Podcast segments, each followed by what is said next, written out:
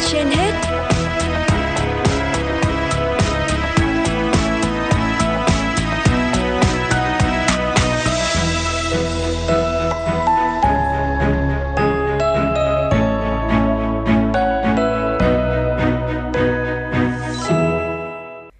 Thu Minh và Quang Minh xin kính chào quý vị thính giả. Quý vị đang theo dõi chương trình Sức khỏe trên hết của Đài Phát thanh Truyền hình Hà Nội. Thưa quý vị và các bạn, theo khoa học thì độ ẩm lý tưởng đối với sức khỏe con người nằm trong ngưỡng từ 55 đến 65%. Khi độ ẩm không khí cao sẽ có những ảnh hưởng nhất định đến đời sống và đặc biệt là sức khỏe. Thời gian gần đây, tại các bệnh viện ở phía Bắc ghi nhận nhiều trường hợp trẻ nhỏ mắc các bệnh liên quan đến thời tiết. Theo số liệu từ ngành y tế, số lượng trẻ mắc các bệnh về đường hô hấp vào mùa nồm thường tăng tới 30%, thậm chí là 40% so với những thời gian khác trong năm. Sau đây là ghi nhận của phóng viên Hoa Mai.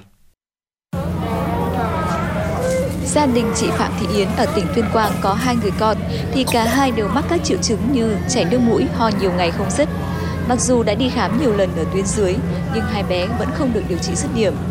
Được biết này thì ẩm bạn bé thì sẽ bị bị hơn tại vì bạn bé bị viêm tay giữa nên bạn sẽ bị là cứ hơi mũi hơi ho thì là bạn sẽ bị Tại bệnh viện Nhi Trung ương, các bác sĩ kết luận cả hai con của chị Phạm Thị Yến đều bị dị ứng với thời tiết thay đổi.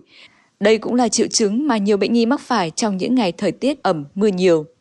Chị Nguyễn Thị Hương ở huyện Trương Mỹ, Hà Nội cho biết.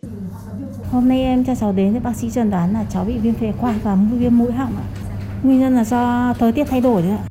Trong một tuần trở lại đây, số bệnh nhi đến khám về da liễu cũng tăng đột biến. Nhiều trẻ bị mắc viêm da cơ địa cũng tái phát trở lại nhiều lần trong thời tiết này. Anh Vũ Văn Tuấn ở tỉnh Thái Nguyên, bố của bệnh nhi nói. Tuần trước ấy, thì bé nhà em khi vào viện ấy, thì chẩn đoán của bác sĩ thì là bé nhà em nó bị viêm da cơ địa. À, viêm da cơ địa này thì có sau khi điều trị một tuần ở bệnh viện thì là bé đã mặt đã, đã không còn những cái cái, cái vết đỏ này nữa. Tuy nhiên thì khi về ở nhà cái môi trường ẩm ướt như mùa đông này thì bé bắt đầu là đã có triệu chứng là là tái lại bắt đầu bị Độ ẩm cao trong môi trường là điều kiện thuận lợi cho vi khuẩn nấm mốc phát triển nhanh, đặc biệt là đối với đồ ăn không được bảo quản đúng cách. Bề mặt không được vệ sinh cũng dễ dẫn đến tình trạng vi khuẩn sinh sôi phát triển. Hiện tại, khoa nhi của Bệnh viện Nhi Trung ương tiếp nhận khoảng 4.000 đến 4.500 trẻ khám mỗi ngày với các bệnh mãn tính, cấp tính. Bệnh nhi khám và điều trị ba bệnh chính đặc trưng theo mùa là hô hấp, tiêu hóa và da. Tiến sĩ Nguyễn Thị Mai Hoàn, trưởng khoa khám bệnh Bệnh viện Nhi Trung ương và bác sĩ Phạm Thị Mai Hương, trưởng khoa da liễu Bệnh viện Nhi Trung ương nói. Do cái tình hình thời tiết thay đổi, đặc biệt là cái độ ẩm nó tăng cao.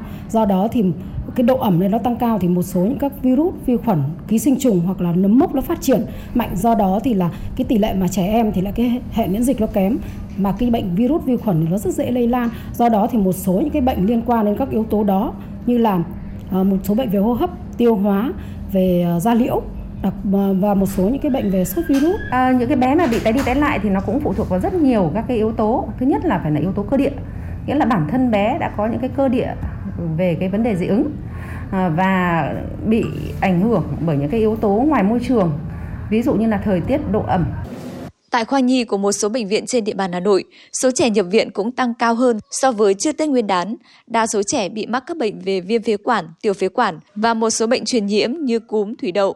Các bác sĩ khuyến cáo khi trẻ có các triệu chứng về hô hấp như ho, sổ mũi, sốt, đau họng, cần đưa trẻ đi khám để được chẩn đoán chính xác bệnh, không tự ý mua thuốc, đặc biệt là thuốc kháng sinh.